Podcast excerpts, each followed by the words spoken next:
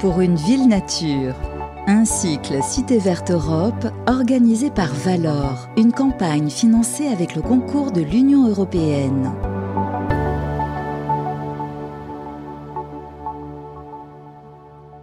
Bonjour à toutes et à tous euh, qui nous rejoignez en ligne ou en direct ici depuis le Jardin des Tuileries pour la 18e édition de Jardin, Jardin aux Tuileries, Jardin avec un S, des jardins qui sont installés dans l'illustre Jardin des Tuileries. Nous sommes sous les marronniers, sous les arbres rafraîchissants, sous cette ombre rafraîchissante des arbres des Tuileries, aujourd'hui pour aborder un thème éminemment d'actualité, peut-être deviendra-t-il un marronnier, c'est celui de l'artificialisation. Déjà, rien que pour le dire, ma voix cassée euh, n'aidant pas, euh, j'éprouve un peu de difficulté. Jardins urbains, artificialisation ou renaturation, comment concilier sobriété foncière, densification, respect de la biodiversité et adaptation, rien de moins que cela. C'est le, le thème qui va nous servir de chapeau pour ces 45 minutes d'échange qui s'inscrivent dans le cycle pour une ville nature porté par Cité Verte Europe, ce programme euh, de l'Union européenne qui est possible en France par le truchement de Valor. Valor, c'est l'interprofession du végétal, de la fleuristerie, disons des fleurs, vous le savez, celles et ceux qui nous écoutent, je préfère ce joli mot de fleurs et d'atelier floral, euh, et du paysage, évidemment, qui nous euh, unit aujourd'hui. Alors pour évoquer ce thème des jardins urbains, des relations complexes entre, d'un côté, l'artificialisation, la renaturation, et comment adapter les villes à ce changement climatique qui est déjà là, et comment nous, nous adapter euh, rapidement, nous avons trois intervenants que j'ai le plaisir d'interroger. Tout d'abord, Olivia Conil-Lacoste. Olivia, vous êtes directrice développement durable et RSE de Bouygues Immobilier. Bonjour. Bonjour, Pierre. Ensuite, euh, Daniel Breuillet, qui est assis à vos côtés. Euh, Daniel, vous êtes sénateur EELV, e ancien vice-président de la métropole du Grand Paris, en charge du paysage, de la nature en ville et de l'agriculture urbaine. Vous étiez notamment à l'époque initiateur de la charte Métropole Nature et vous avez été pendant plusieurs années le maire d'Arcueil c'est exact. Bonjour. Bonjour Daniel. Et puis enfin, vous le connaissez, euh, vous qui nous écoutez, car il intervient régulièrement sur nos plateaux. C'est Jean-Marc Bouillon qui a créé Takae Conseil et qui est administrateur de Valor, dont nous avons déjà parlé. Jean-Marc Bouillon est paysagiste concepteur, pour ne pas utiliser ce mot tabou euh, d'architecte paysagiste. Je suis subversif, tout d'un coup, je ne le serai plus. Bonjour Jean-Marc. Bonjour, bonjour, bonjour à tous. Oui, bonjour, bonjour, on pourrait répéter tous les mots deux fois puisque nous sommes à Jardin-Jardin. Mais nous n'allons pas faire cet exercice, car ce serait assez cavalier. Alors, plantons tout d'abord euh, le décor. On estime euh, à ce jour que 80% de la ville de 2050 est déjà construite. C'est une statistique générale, vous en aurez beaucoup euh, peut-être pendant ces échanges. il y a 70 000 hectares de friches et 1,3 million de logements vacants. Bref, on peut en dire beaucoup. La loi climat et résilience, qui est né des travaux de la Convention citoyenne sur le climat, un progrès démocratique qui a permis à beaucoup de concitoyennes et de concitoyens, mais aussi à l'ensemble euh, des personnels politiques qui agissent pour l'intérêt général, de mieux comprendre euh, ce qui est en jeu, et notamment une meilleure approche scientifique, introduit cette loi climat et résilience, elle introduit le ZAN, cet acronyme dont on entend beaucoup parler et qu'on a, je l'avoue, en tous les cas, en ce qui me concerne, beaucoup de mal à définir le zéro artificialisation nette. Mais si on s'intéresse au contenu de la loi, ce qui euh, va nous frapper et probablement euh, nous aider pour nos échanges, c'est que au-delà de la quantité foncière qui fait beaucoup débat, euh, on y reviendra probablement, c'est que l'artificialisation, ça y est, je l'ai prononcé sans l'écorcher, artificialisation est définie comme, je cite, l'altération durable de tout ou partie des fonctions écologiques du sol en particulier ses fonctions biologiques, hydriques et climatiques. Et ça, c'est une révolution, et c'est lié aux travaux de la Convention citoyenne. Et autant nous avons beaucoup de difficultés à définir et à quantifier ce fameux âne, autant il y a là un nœud qui euh, a piqué notre curiosité et sur lequel nous allons nous appuyer.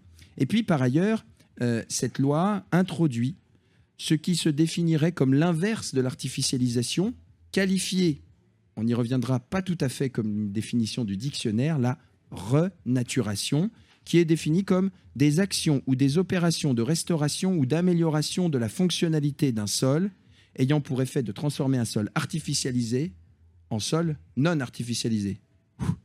Vous avez deux heures, on dirait une épreuve du bac, du temps où elles étaient euh, énoncées et qu'on était dans des salles euh, dans la canicule. Nous sommes presque sous la canicule, hélas, mais le bac a quelque peu changé. Donc on voit bien cette définition de l'artificialisation du sol, c'est le privé de ses fonctions écologiques. Et puis, on peut le contrer par cette fameuse renaturation. On vit aujourd'hui un début d'été météorologique. Hein. aujourd'hui, ce 1er juin 2023, euh, avant l'été du, 21 juin, euh, et on sent déjà les effets euh, du changement climatique. On a une sécheresse qui ne se tarit pas, si je puis dire. On a des niveaux des nappes qui sont bas, voire très bas pour 70% du territoire. Et puis, vous avez probablement entendu le ministre de la transition écologique et de la cohésion des territoires lancer un grand plan et une grande consultation pour adapter la France à un scénario de plus 4 degrés en moyenne à l'horizon 2100, ce qui veut dire sous certaines euh, régions, dans certaines régions, beaucoup plus, puisqu'on est là dans une moyenne, et puis beaucoup plus proche de nous dans le temps, Paris, la ville de Paris, vient de rendre une mission d'études transpartisane issue de travaux qui ont duré six mois sur Paris à 50 degrés et c'est à un horizon beaucoup plus proche. On parle entre 2030 et 2050. En 2022, nous avons flirté avec la barre des 45-46 degrés.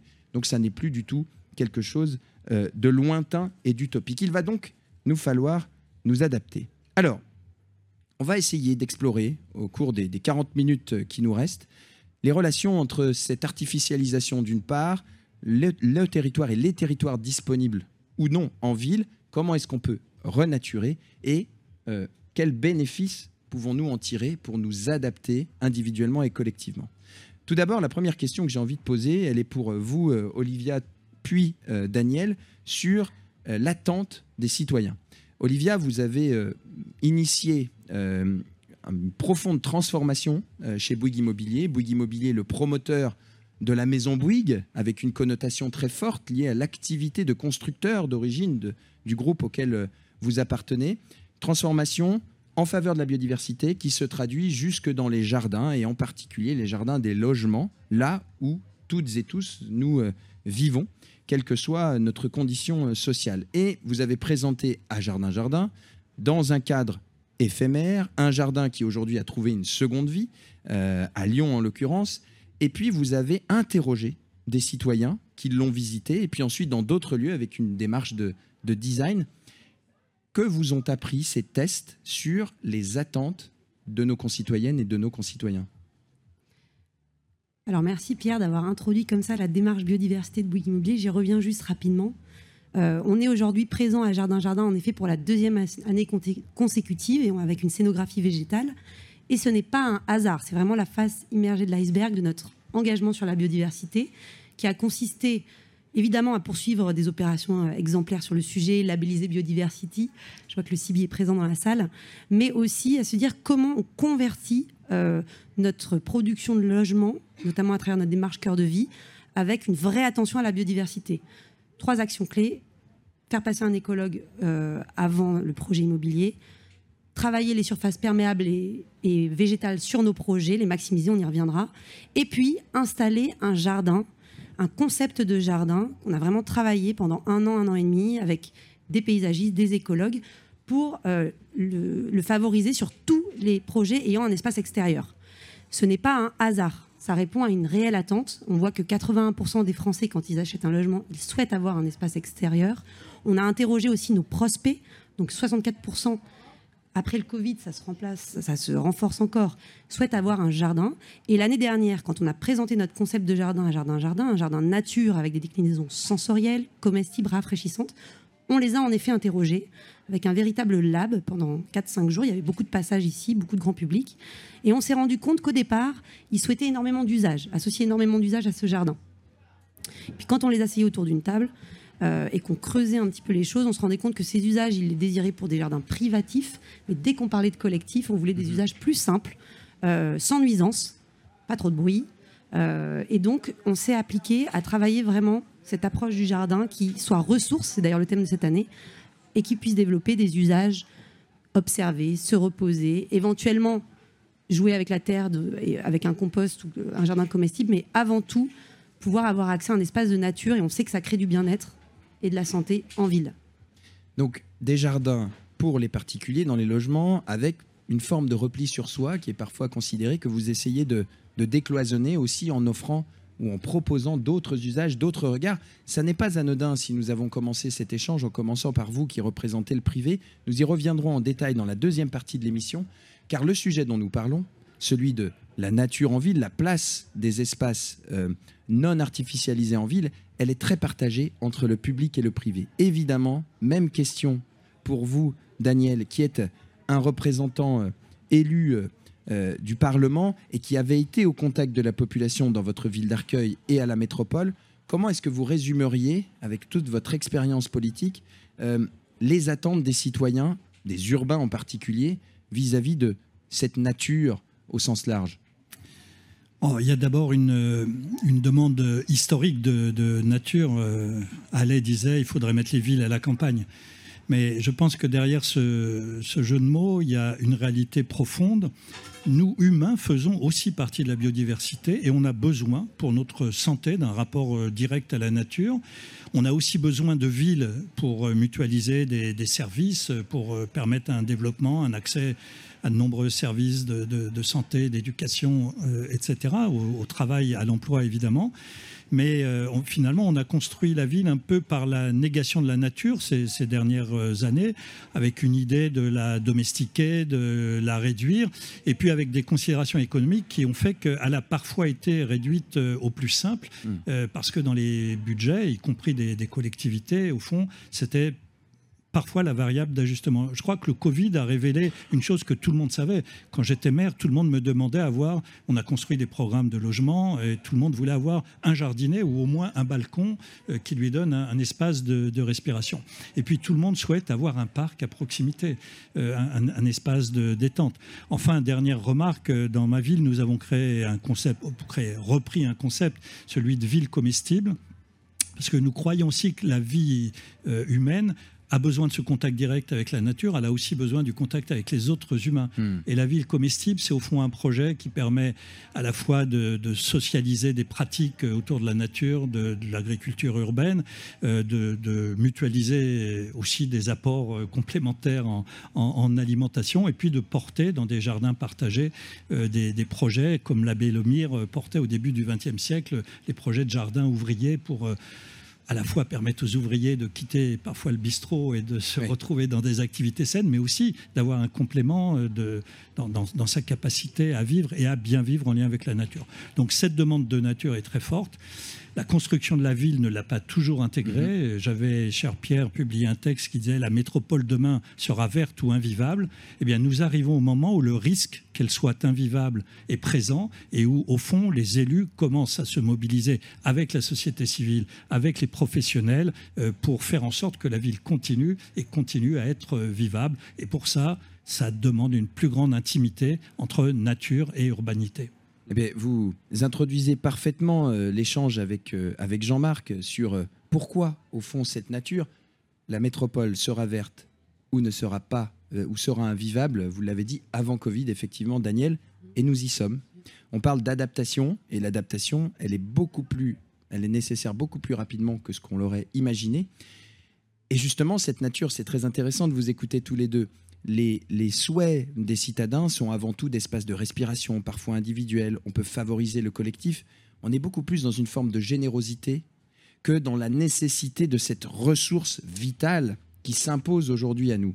Et Jean-Marc, justement, on nous demande de développer encore plus de choses et ces fameuses solutions fondées sur la nature, euh, et donc euh, d'accélérer sur euh, l'exploitation, entre guillemets, des services écosystémiques, ce qui n'est pas sans poser de difficultés parfois pour être compatible avec la biodiversité, pour être compatible avec tous les usages plébiscités. Qu'est-ce qu'apporte le vivant en ville? Je crois que vous avez une expression qui est en lien avec le monde médical. Je vous laisse euh, en parler. Oui, oui, c'est vrai qu'il y a un parallèle qui est souvent fait entre l'urbanisme et le, euh, et le corps humain. Hein. Dans, une ville, on, parle de poumons, de cœur, euh, d'artères, de métabolisme. Euh, donc, c'est pas d'ailleurs pas très étonnant d'ailleurs, parce que c'est l'humain qui a habité la ville, c'est nos cerveaux qui l'ont développé, et le cerveau a puisé ressources où? Dans ce qui contrôle le mieux, c'est notre corps. Hmm. Donc il y a une sorte de transposition qui est assez évidente.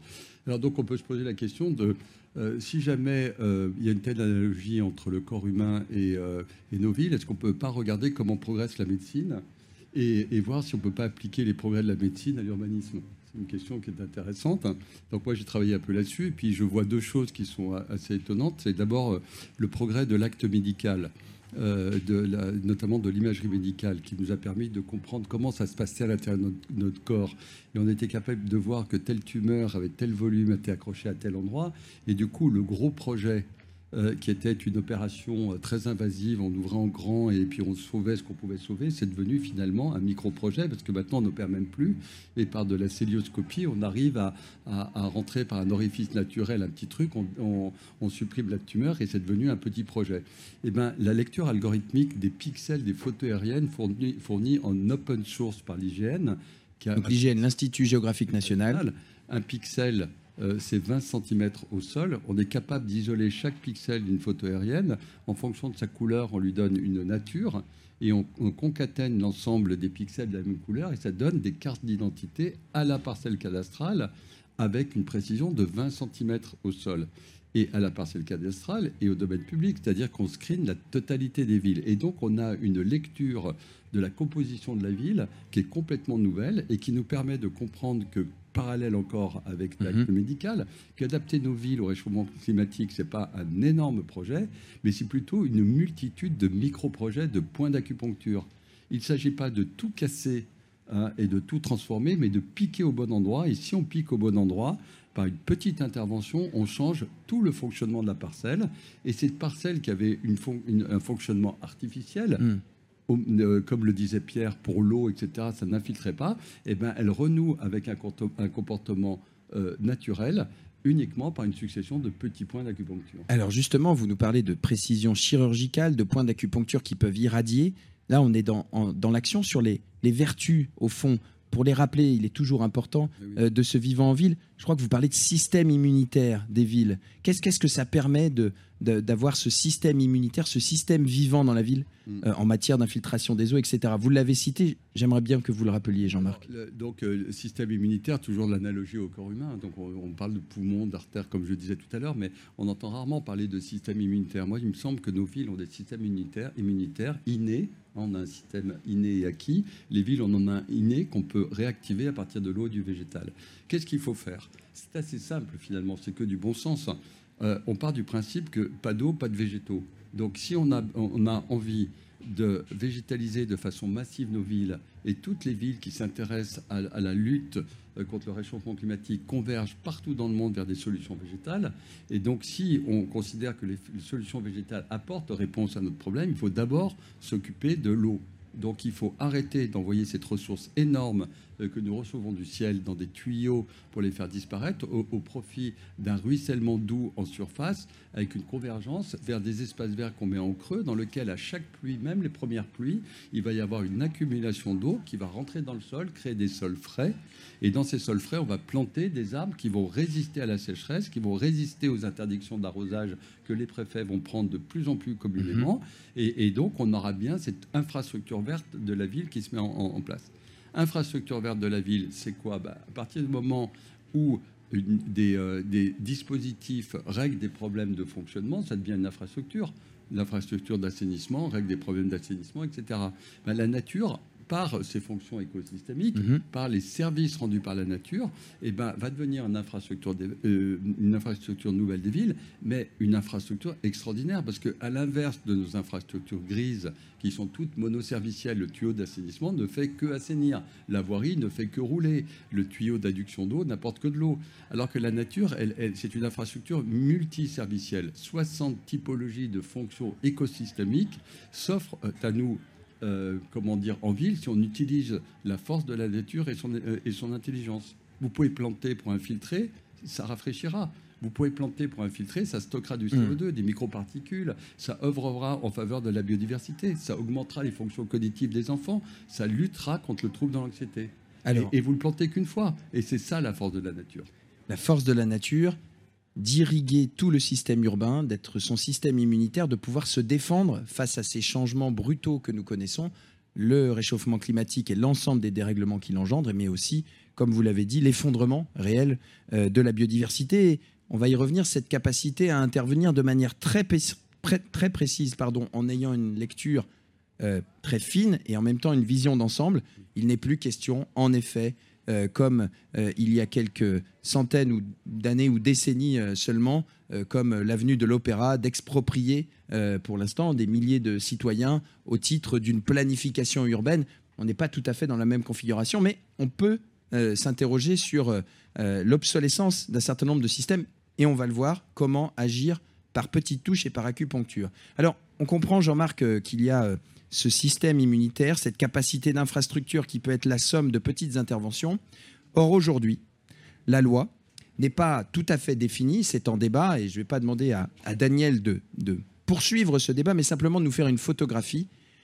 Quelles sont les surfaces considérées comme non artificialisées et quelles sont celles qui ne le sont pas? Et autrement dit, les espaces verts, les jardins, sont-ils des espaces artificiels ou non artificialisés en l'état actuel des discussions? Euh, je vais contourner votre question, Pierre. Pour, euh, non, mais c'est important parce que quelle est la philosophie du ZAN? Zéro artificialisation nette.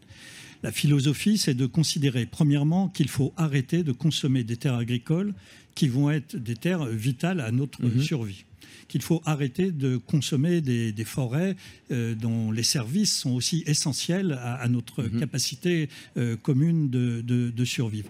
Et donc, au nom de cette philosophie, on a élaboré un règlement. C'est un des apports d'ailleurs de, la Convention citoyenne pour le climat. On a élaboré des textes qui ont eu une définition assez euh, étendue de, de ce qu'était Lausanne et des objectifs. Je voudrais rappeler, par exemple, dans la métropole du Grand Paris, on a consommé 1500 hectares de pleine terre mhm. dans les 20 dernières années, enfin dans les 20 qui ont précédé mon arrivée. Non pas que mon arrivée ait tout fait changer, mais c'est parce que mes statistiques datent de cette, euh, datent de cette période. Donc, les, on a considéré dans le ZAN, par exemple, que les pelouses euh, privatives étaient considérées comme des terrains artificialisés.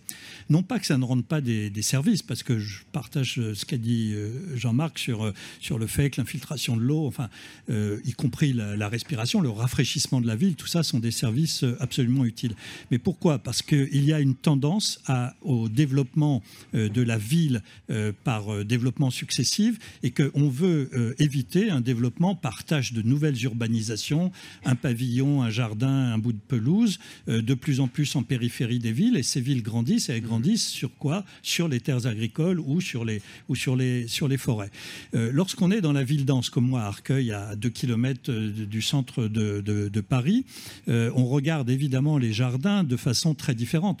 Parce que dans ma commune, les jardins privatifs sont le poumons de la ville, hmm. sont les espaces de rafraîchissement de la ville. C'est par ailleurs le tissu pavillonnaire dans une ville avec un habitat social très important. C'est aussi un élément de l'équilibre social de, hmm. la ville euh, par ailleurs. Donc évidemment, le jardin dans la ville dense est un atout qu'il faut absolument préserver et, même euh, développer.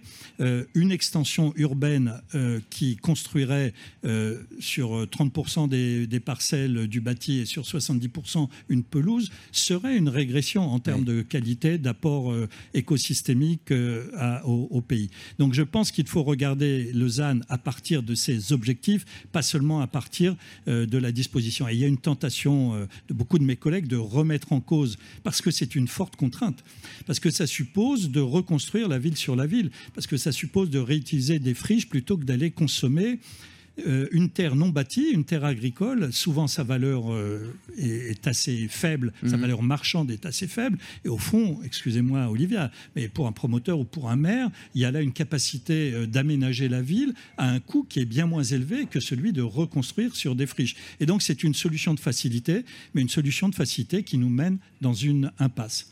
Je termine juste avec un mot par rapport. J'aime beaucoup euh, l'image qu'a utilisée euh, euh, Jean-Marc à propos du, corps humain, mais je veux rajouter aussi dedans l'écosystème. D'ailleurs, le corps humain est lui-même un écosystème. Absolument. Notre microbiote, voilà, notre microbiote, mm. etc. Nous vivons en symbiose avec la nature au mm. fond, y compris en nous-mêmes. Et autant les points d'acupuncture sont nécessaires, autant comme vous, Jean-Marc, je crois à cette nécessité. Moi, j'ai souvent défendu que l'outil le plus puissant au plan technologique, euh, qui absorbe du CO2, qui c'est un arbre. Euh, voilà, et donc c'est un outil en plus qui a été avéré par des millénaires et qui, est une solution très robuste aux crises que nous vivons. Mais il faut aussi penser aux écosystèmes et donc à la relation entre ces points. Et je voudrais donner un exemple puisqu'on parle de, des services de la ville, les autoroutes qui sont des endroits euh, assez épouvantables lorsqu'on vit en ville. Ma ville est traversée par mmh. deux bretelles d'autoroutes. Mmh. Eh bien, les autoroutes, on peut aussi les regarder comme des corridors de biodiversité et interdire demain où la, la voiture, on peut espérer, sera moins polluante et moins bruyante, interdire la construction pour préserver ces espaces non bâtis, préserver ces espaces où l'eau s'infiltre euh, et au contraire redonner une qualité euh, végétale à, à ces tissus qui par ailleurs ont la chance d'avoir une continuité urbaine. Donc vive l'acupuncture et vivent les trames euh, qui renforcent aussi la place du vivant et qui enrichissent la biodiversité qu'on va trouver en ville. Alors merci Daniel, on va y revenir tout à l'heure. Euh, Jean-Marc, on va marquer une courte pause euh, musicale. Merci parce que vous avez contourné la question et pas tant que ça au fond, parce que le sujet n'est pas si simple et j'aime beaucoup plutôt que de parler de ZAN, le terme de sobriété foncière. Sylvain Grisot, qui est urbaniste, qui a beaucoup écrit sur le sujet, parle de sobriété foncière. On voit bien là la philosophie, la finalité qui est poursuivie de consommer moins, parce que au fond, euh, l'artificialisation, c'est comme une cruche qu'on aurait remplie d'année en année, qui déborde, et on sait que chaque mètre carré artificialisé supplémentaire va faire déborder, et nous devons tous collectivement, et c'est un effort très conséquent, euh, viser une sobriété euh, beaucoup plus importante. Alors, nous avons évoqué les attentes des citoyens, nous avons évoqué euh, cette vision d'ensemble et systémique, écosystémique, euh, ce grand système immunitaire et la capacité euh, d'agir en acupuncture et notamment en milieu urbain qui nous intéresse aujourd'hui, l'importance des jardins. Nous avons esquissé une ouverture vers les relations publiques-privées. C'est ce qui va nous intéresser dans la deuxième partie. Comment est-ce qu'on peut agir pour adapter cette ville au changement climatique et considérer que, au fond, ce qui euh, pourrait être une tentation d'une standardisation de certains espaces verts peuvent devenir de véritables espaces de nature qui composent des trames, qu'elles soient actives pour la biodiversité ou pour euh, le rafraîchissement, voire dans certains spots, les deux à la fois. Alors, avant d'aborder ces sujets, je vous propose une petite pause musicale. Vous allez faire un exercice euh, dans votre tête euh, le titre, c'est Je t'emmène au vent de Louise Attaque. Et vous remplacez Notre amour est par Nos jardins urbains sont. Musique.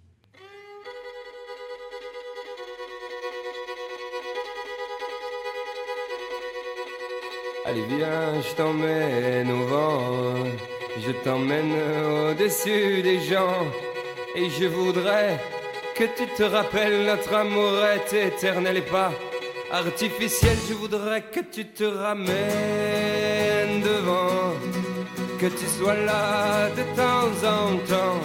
Et je voudrais que tu te rappelles, notre amour est éternel et pas artificiel. Je voudrais que tu m'appelles plus souvent, que tu prennes parfois le vent. Et je voudrais que tu te rappelles, notre amour est éternel et pas artificielle, je voudrais que tu sois celle que j'entends. Allez viens, je t'emmène au-dessus des gens. Et je voudrais que tu te rappelles, notre amour est éternel, artificiel.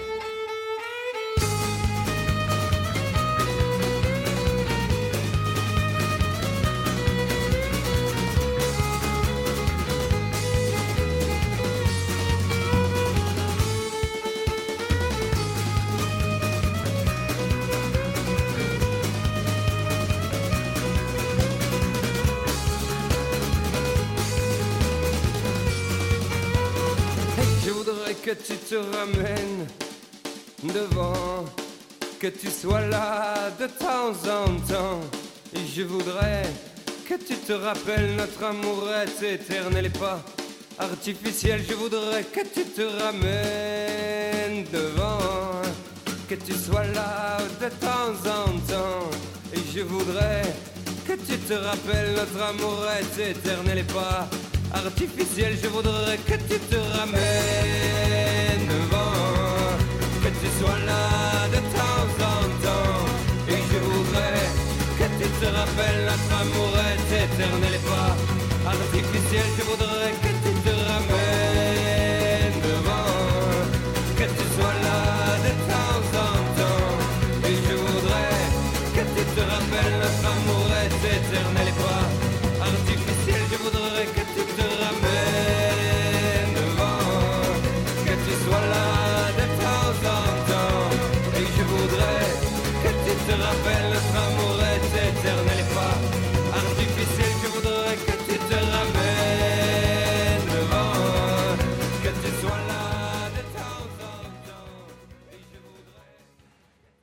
Je voudrais que tu te ramènes devant. Merci à toutes et à tous qui êtes là en direct depuis le Jardin des Tuileries, devant euh, pour euh, cette euh, émission spéciale autour de l'artificialisation et de la renaturation dans le cadre d'une adaptation accélérée au changement climatique. Comment est-ce que les solutions fondées sur la nature peuvent nous aider et surtout comment faire dans un contexte euh, où le foncier est extrêmement précieux, où nous visons la sobriété foncière Vous êtes euh, sur ce plateau pour une ville nature par Cité Verte Europe avec euh, l'intervention de l'interprofession Valor. Nous avons autour de nous Olivia Conil-Lacoste de Bouygues Immobilier, Daniel Breuer, sénateur, et Jean-Marc Bouillon, paysagiste concepteur. Nous avons esquissé les grandes lignes du sujet, poser le cadre entre une acupuncture et des trames, une vision systémique qui nous permet d'adapter la ville au changement climatique par la nature. Et nous avons brièvement euh, effleuré un sujet qui est celui de la collaboration publique-privée. Alors je vais démarrer par deux chiffres, deux exemples. Euh, dans la métropole de Lyon, 70% des espaces qualifiés de nature ou d'espaces verts sont dans le domaine privé copropriété, entreprise, etc. Et 50% des espaces de nature de la ville de Nantes, donc on change d'échelle, sont également privés. Donc on le voit, ne serait-ce que par ces statistiques, la mobilisation du privé et du public est quelque chose d'indispensable. Et par ailleurs, nous utilisons régulièrement cette image lorsqu'un oiseau, pour euh, prendre un non-humain, euh, un de nos semblables du règne animal, se pose sur la branche d'un arbre, il est difficile de penser qu'il considère euh, son appartenance administrative. Est-ce que l'oiseau euh, va euh, considérer qu'il est dans un parc privé d'une résidence d'un promoteur, qu'il est dans un square public ou qu'il est dans un entre-deux en pied d'immeuble? Pas du tout. Eh bien, nous aussi, les citoyennes et les citoyens, avons besoin d'espaces communs. Ça, c'est le cadre. Maintenant, comment faire? Je voudrais vous interroger tout d'abord, Jean-Marc Bouillon, parce que vous avez beaucoup étudié les chiffres, mais aussi les systèmes urbains. Vous avez filé la métaphore médicale tout à l'heure, parce que au fond, euh, il y a euh, une artificialisation qui va beaucoup plus vite en France que chez les autres pays. Mhm, et alors, combien? Quatre fois plus. Quatre fois plus. Voilà, on artificialise quatre fois plus vite en France euh, que chez nos voisins européens.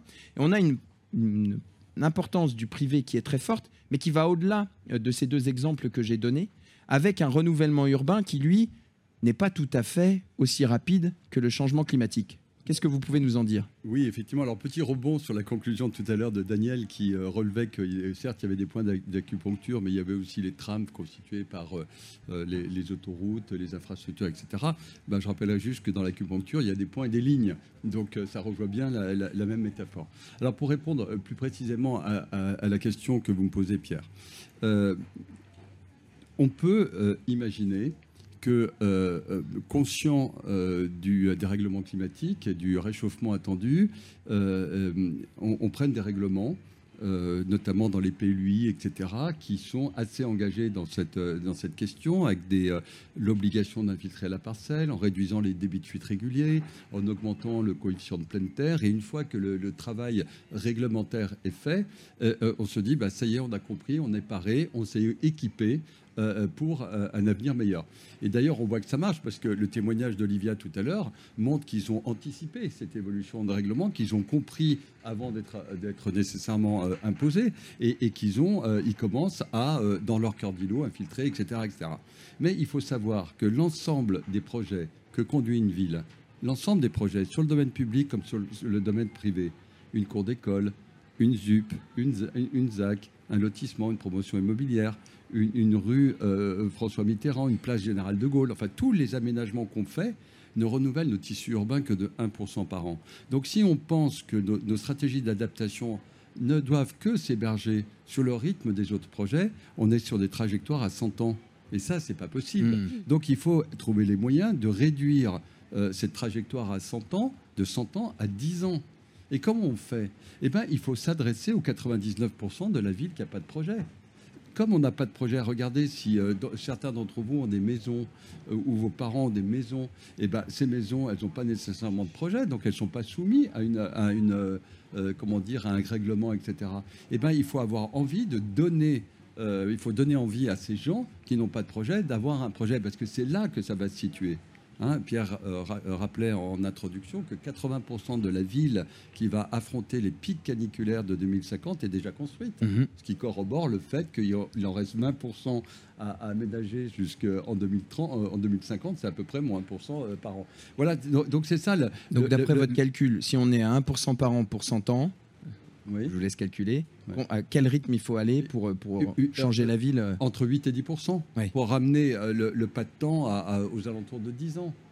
Voilà, et, c'est pour ça que l'acupuncture, le point d'acupuncture est intéressant, cette notion, parce que faire comprendre à des gens qu'un un actif immobilier, ça s'adresse au monde de l'entreprise, qui a une cour camion, un parking, un siège social, qui habite une copropriété, qui a une maison individuelle. 60% du tissu urbain en France, c'est de la maison individuelle. Donc il y a un rôle essentiel de la maison individuelle qui rejoint la question du ZAN. C'est là que se situent 70% des arbres d'une ville. C'est là que se situe 90% du potentiel d'infiltration des villes.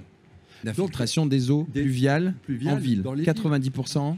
voilà. Donc ce qu'on voit, c'est qu'il faut que c'est une cause commune cette histoire de l'adaptation de nos villes au réchauffement climatique. Il faut donc bâtir des coopérations nouvelles entre le domaine public et le domaine privé, entre l'économie et l'écologie, parce que ça nous concerne tous. Et si on reprend la métaphore du petit oiseau, eh ben, il faut que notre petit oiseau il puisse se balader d'un siège social d'une boîte à un parking, à une cour camion, à un lotissement, à une maison individuelle, et qu'il y trouve, euh, comment dire, des arbres. Je rappelle un dernier truc. Est-ce que planter, planter, planter, qui est une sorte de, réflexe naturel, est-ce que ça hmm. marche ou est-ce que ça marche pas? Eh ben, lisez un article du Monde 2021 d'un chercheur du CNRS qui expliquait comment les vertébrés aquatiques sont sortis de l'eau pour devenir les vertébrés terrestres. C'était à l'ère du Dévonien, il y a 500 millions d'années environ. L'air était chargé de 4000 ppm, totalement irrespirable. Tout ce qui était vivant était planqué dans l'eau qu'on ne pouvait pas respirer l'atmosphère. Et tout d'un coup, les plantes sont arrivées, les arbres gigantesques se sont mis à pousser et couvrir, couvrir et couvrir la, terre en captant le CO2, en produisant de l'oxygène. Et ils ont ramené tous ces arbres, les 4000 ppm à 300 ppm, hmm. à peu près le taux d'oxygène qu'on est en train de quitter en ce moment. L'air étant devenu respirable, les poissons sont sortis de l'eau et ça donnait qui Nous? Donc est-ce que ça marche? Oui, ça marche, on vient de là. Bon, ça marche, on vient de là. Vous avez fait une, interpellation. Euh, en, citant euh, le fait que les acteurs privés se mobilisaient, les promoteurs en particulier. Euh, Olivia, justement, que faites-vous chez Bouygues Immobilier pour euh, être plus sobre en foncier et pour activer ce système immunitaire des villes par les points d'acupuncture dont vous avez la charge? Bonne question. Je vais essayer d'y répondre brièvement de manière construite. déjà, je pense que nous, notre rôle, tu le disais, il y a énormément d'espace vert dans l'espace privé, notre rôle, c'est de travailler sur l'îlot bâti mhm. et, de, et, sur l'imperméabilisation. on parle d'artificialisation, mais nous, on a vraiment comme levier euh, de réduire l'imperméabilisation quand on fait une opération de promotion immobilière. C'est pour ça qu'on a mis en place chez nous euh, un calcul de coefficient de biotope par surface et qu'on mobilise nos équipes pour qu'il y ait sur chaque opération qu'ils atteignent des seuils de perméable et de végétal performants, je dirais. Et ces seuils sont différenciés en milieu dense ou en milieu périurbain. Aujourd'hui, on a 70% de nos projets qu'on considère comme performants. Ça, c'est bien, il me semble, parce que ça favorise des espaces de nature et d'acupuncture, comme vous le disiez, en ville. On travaille aussi avec le label Biodiversity, euh, qu'on diffuse sur euh, nos projets. Hein. On, est, on, est, le promoteur qui diffuse le plus ce label. Et ce label-là, il nous pousse aussi à travailler vraiment de manière écosystémique, pour le coup, avec les acteurs du paysage, et réinvestir toute cette question de manière forte sur nos projets. Et je pense que c'est aussi, euh, tu parlais de coopération publique-privée, je trouve que ce label aussi peut faire la, la jonction entre le monde public et le monde privé et, prolonger tout l'effort que fait le public dans l'espace privé. Ensuite, évidemment, recyclage urbain. Absolument. Le jardin qu'on a présenté l'année dernière à Jardin Jardin est aujourd'hui sur la friche de Nexence à Lyon, une friche de 4 hectares, mhm. déserte, qui va devenir un quartier. Et c'est incroyable à quel point ce jardin euh, amène déjà des choses sur place. C'est-à-dire que on, fait un suivi tensiométrique, on fait un suivi météorologique et écologique du jardin. On se rend compte que 24 espèces de végétaux ont réapparu sur ce jardin, parmi les espèces qu'il y avait déjà. 8 espèces d'oiseaux. L'autre jour, on l'a fermé parce qu'il y avait des mésanges qui faisaient leurs affaires, il fallait plus les déranger. Donc, je veux dire, on a des vrais leviers d'action pour. 100 mètres carrés sur 4 hectares. Donc, c'est vraiment un petit point d'acupuncture. C'est un petit point d'acupuncture. Et quand on construira le futur quartier, eh ben, il y aura du logement et on, on logera les gens et on peut pousser, pousser ça. On a, aussi euh, travaillé, donc le recyclage urbain, c'est quelque chose qu'on fait. On s'est donné un objectif d'ailleurs de 25% de nos surfaces, euh, de nos projets non, alors pas renaturer au sens de la loisane, mais en tout cas euh, après par rapport à avant opération. Et ce score, on l'a déjà atteint. Ça veut dire que sur 25% des surfaces de notre projet, aujourd'hui, on amène de la nature là où il n'y en avait pas avant. Donc, encore une fois, on a un rôle là-dessus. Et puis, on a créé aussi un véhicule euh, avec Omnes Capital qui va porter des terrains dégradés, pollués, des friches urbaines, et euh, qui, pour euh, fonctionner, qu'on active pour créer des bâtiments économes en CO2, donc vraiment vertueux de ce point de vue-là, et verts. Donc, il y, a toute une série de choses qu'on met en place. Et ça, là, je vous parle finalement du neuf, de la réhabilitation du recyclage urbain et du neuf. Et puis c'est sûr que le promoteur immobilier aujourd'hui, il s'intéresse aussi à, la réhabilitation et à la rénovation. Hmm. Et donc, pour finir, on a créé chez Bouygues Immobilier deux entités récemment. Donc euh, une nouvelle offre qui s'appelle Nouveau siècle, qui vise à réhabiliter du patrimoine euh, historique en centre-ville et puis faire d'ici 2029 700 logements environ avec ce patrimoine-là. On a créé aussi une nouvelle offre qui s'appelle Coverso et qui vise, ça c'est très important, c'est pas si simple hein, d'un point de vue euh, business model, mais en tout cas à convertir du tertiaire en logement, avec un objectif de 500 logements à 2025. Donc voilà, toutes les actions qu'un promoteur immobilier dans le privé peut essayer d'activer pour aller dans ce sens de remettre de la nature en ville, éviter l'étalement urbain. Euh, et je pense que sur ce voilà, sur ce sujet-là, on avance et en tout cas, on a la conviction qu'il faut le faire, que la nature en ville, c'est absolument essentiel aujourd'hui et qu'il faut faire du recyclage urbain dans ce sens-là. Alors, vous ouvrez la voie, euh, Olivia. Il y a beaucoup d'autres acteurs qui vous suivent et c'est heureux parce que nous avons besoin de massifier ces actions euh, ponctuelles pour transformer véritablement le système urbain. Daniel, après avoir été aux manettes d'une collectivité, puis vice-président de la métropole du Grand Paris, vous êtes aujourd'hui du côté du Parlement, de celles et ceux qui votent et qui font les lois. Euh, quelles seraient pour vous les mesures à mettre en œuvre pour accélérer cette adaptation des villes au changement climatique par la nature? euh, D'abord, je veux dire que je suis très heureux d'entendre Olivia Conil-Lacoste, que j'ai croisée il y a quelques années, mhm. et, de voir que le projet qu'elle portait déjà au sein de son groupe euh, a progressé et continue à progresser. Et peut-être je vais surprendre, mais moi, écolo, j'ai une assez grande confiance dans les acteurs économiques à comprendre cet enjeu, parce qu'au fond, c'est aussi l'enjeu euh, de leur job demain. Mhm. Si la ville n'est plus vivable, il n'y a plus de promotion immobilière, il y a une difficulté à vivre, à créer des, à créer des, services première remarque, mais elle est, elle est, assez importante. Deuxième remarque, je pense qu'on garde un problème de financement, parce que je suis d'accord avec Jean-Marc, la ville neuve, c'est 1%. Et euh, comme pour le carbone, euh, il faut traiter la ville déjà, déjà là. Le déjà là est très important, et donc il faut trouver des solutions. Alors moi, je m'attache à plusieurs sujets. D'abord, on a un sujet financier la ville, elle est construite à 80% par l'initiative privée. Ça dépend des villes. Dans certaines, c'est 40%, dans, certaines, c'est 90. Bon, mais en gros, disons, 80% de la ville est privée et est construite par ailleurs par le privé.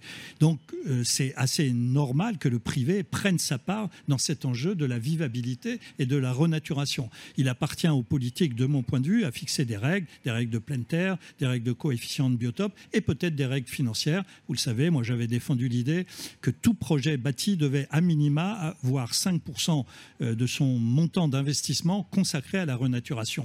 5%, mhm. c'était une analyse à partir de projets vertueux euh, regardés autour de nous.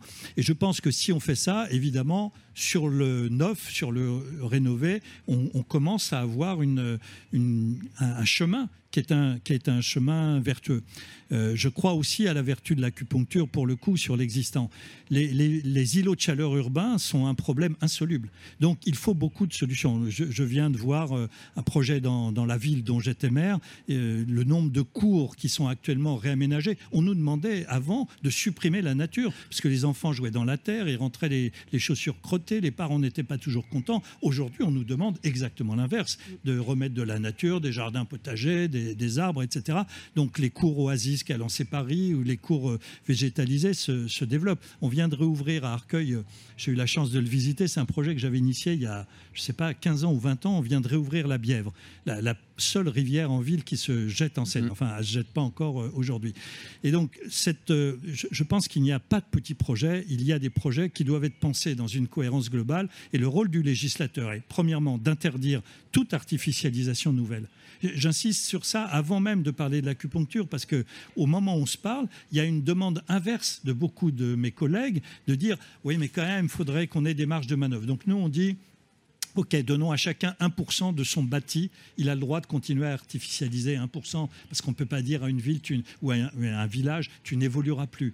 Mais limitons vraiment et ne consommons plus, en tous les cas, dans les métropoles. Et dans les métropoles, montrons l'exemple euh, en désartificialisant les sols, c'est déjà un progrès. C'est pas forcément de la renaturation, mais c'est déjà un progrès hmm. très important. Euh, vous l'avez évoqué, on va avoir des problèmes d'eau potable euh, pour, pour des métropoles demain. Permettre le retour dans les nappes de l'eau pluviale, c'est un sujet très important. Ne pas avoir à dépenser tellement d'argent pour retraiter des eaux pluviales quand, elle peut, quand le travail peut être fait par la nature, c'est aussi plutôt intelligent. Donc je pense que nous devons premièrement interdire, deuxièmement faciliter tous les projets d'interdire euh, toute artificialisation nouvelle. Deuxièmement, faciliter tous les projets. Troisièmement, euh, pourquoi pas des programmes incitatifs Nous, on a proposé à tous les propriétaires de planter un arbre. Enfin, c'est-à-dire de contribuer. Au fond, on dit une naissance, un arbre planté en ville. Euh, bon, sont des, sont des choses un peu symboliques. Symboliques, mais fortes. Mais en hmm. tous les cas, elles disent quelque chose de hmm. la ville qu'on doit construire collectivement demain si on veut que cette ville reste vivable et agréable à vivre. Une brève réaction, Jean-Marc, avant de donner le mot de la fin à Daniel. Oui, euh, juste une réaction sur les 5% de, euh, affectés sur chaque budget, etc. On peut y aller franchement parce que toutes les solutions naturelles qui sont mises pour viabiliser les terrains font économiser entre 15 et 25 des coûts des euh, VRD. Le volet eau, quand il est mal géré, il génère des investissements entre 15 et 25% Quand on supprime un caniveau, euh, un tabouret siphon, une bordure, un, petit tuyau qui jette dans un grand tuyau, qui va dans un bassin confinement, la pompe de relevage, etc., etc., on économise entre 15 et 25% du prix des VRD. Donc on peut vraiment demander aux gens à qui on fait économiser ces 25% ou ces 15%, d'en remettre 5 dans la nature, c'est vraiment. Et d'ailleurs, quand on arrive à concilier les promoteurs, ils le font bien volontiers. Bien volontiers. Alors, merci à, toutes et à tous. Au fond, on a vu euh, que des solutions existent, que euh, ça n'est pas aussi simple que dans la chanson euh, que nous avons écoutée tout à l'heure de Louise Attaque de considérer nos jardins urbains comme non pas artificielle mais éternelle. Euh, mais on voit bien qu'on peut mobiliser euh, toutes ces énergies, celles du privé, celles du public, dans cette vision globale et d'intérêt général. J'ai envie de dire, dans ce que vous nous exprimez les uns et les autres, on voit le ZAN, en tout cas une contribution au zéro artificialisation nette, qui est positive. On se bat pour quelque chose. Le sentiment que nous pouvons avoir en tant que citoyens, c'est que cette euh, règle, cette visée de sobriété foncière exacerbe des tensions, notamment des tensions entre ville et campagne, que vous vivez peut-être de manière plus forte encore au Sénat, qui représente peut-être plus encore que l'Assemblée nationale des euh, territoires avec euh, des élus qui sont aux prises par le truchement des grands électeurs avec des territoires notamment ruraux. Est-ce qu'au fond, Daniel, euh, l'enjeu de euh, renaturation, l'enjeu de sobriété foncière euh, n'est pas, en plus d'un sujet de transition écologique, les actions sur l'urbain sont aussi des contributions à la cohésion des territoires. totalement d'accord avec cette, cette affirmation. Je voudrais dire il y, a un problème. Dans les débats au Sénat, on voit que dans beaucoup d'élus des territoires ruraux vivent Lausanne d'abord comme une contrainte, un ennui, un empêchement de mm. bâtir la ville et de se développer. Je, pense qu'il faut changer ce regard et se dire que c'est d'abord un immense atout euh, pour leur ville demain. Lorsque j'étais vice-président de la métropole du Grand Paris, jamais un maire ne me présentait une forêt ou un parc dans les atouts. Il me présentait toujours ses sièges sociaux, etc. Voilà le principal atout de ma ville. Mais demain, dans un monde à plus 4 degrés, un parc, une forêt, c'est le premier atout d'une mm. ville. Et donc les villes qui auront euh, cette capacité d'offrir un environnement euh, seront euh, évidemment, entre guillemets, privilégiées et, des, espaces à vivre. Donc il appartient aux métropoles de montrer aux territoires ruraux qu'on ne leur demande pas à eux de faire les efforts pour nous continuer à gaspiller les ressources, les, les matières qui nous sont mises à disposition et les services qu'eux nous apportent. Donc on doit nous-mêmes participer à ces efforts la renaturation est une façon de dire euh, aux autres territoires, vous voyez qu'on ne vous demande pas de faire des efforts pour nous garder tous les droits au Mm. développement. Ça suppose d'autres sujets, notamment des sujets de partage de la richesse qu'on n'abordera pas ici, parce que la solidarité métropole-territoires ruraux doit se construire aussi autour de l'emploi, du partage de la richesse, et, et pas seulement de la qualité de vie en direction des métropoles, mais à l'évidence, ne pas s'extraire des enjeux du ZAN quand on est une métropole, c'est le premier témoignage de fraternité à donner à nos collègues des territoires ruraux, et peut-être la façon aussi de dire que, vous voyez, pour nous, en ville, nous savons parfaitement aussi que la ville qui ne sera pas verte ne sera pas vivable. Et donc, c'est la raison pour laquelle on vous envie, vous, territoires ruraux, qui avez eu l'intelligence de conserver euh, vos forêts, vos terres agricoles. Et nous allons essayer, nous, de construire cette ville nature que tous nos concitoyens appellent de leur vœu. Merci, c'est le mot de la fin. Euh, Daniel Breuiller, je rappelle que vous êtes sénateur euh, euh, Europe Écologie Les Verts. Olivia Conil-Lacoste, que vous êtes directrice développement durable et RSE de Bouygues Immobilier. Et Jean-Marc Bouillon, paysagiste concepteur administrateur de l'interprofession Valor. J'ai envie de citer Louise Attaque à nouveau, mais revenu en tête la traversée du désert. C'est un peu le jardin des Tuileries par une forte chaleur. Et Louise Attaque nous dit il n'y a rien faire par moment. Regardez le monde à l'envers croire en tout, en l'éphémère, comme les jardins que nous avons ici, décider d'aller de l'avant, car il y a dans l'air, par moments, ce léger souffle séduisant. Ce léger souffle séduisant, c'est ce que j'ai ressenti en vous écoutant, les uns et les autres, euh, parler avec conviction, avec euh, parfois des désaccords, euh, probablement sur d'autres sujets, mais cette connivence, non pas feinte, mais réelle, pour adapter nos villes au changement climatique et face à cet effondrement de la biodiversité. Merci pour cela. Merci pour cette ville nature que nous essayons de construire et euh, que nous mettons en débat avec Cité Verte Europe. J'espère vous aussi ici dans la salle et par le biais des ondes que vous avez pris autant de plaisir que moi à sentir ce léger souffle séduisant. Portez-vous bien, cultivez votre jardin et surtout, restons en lien. Pour une ville nature. Un cycle Cité Verte Europe organisé par Valor, une campagne financée avec le concours de l'Union européenne.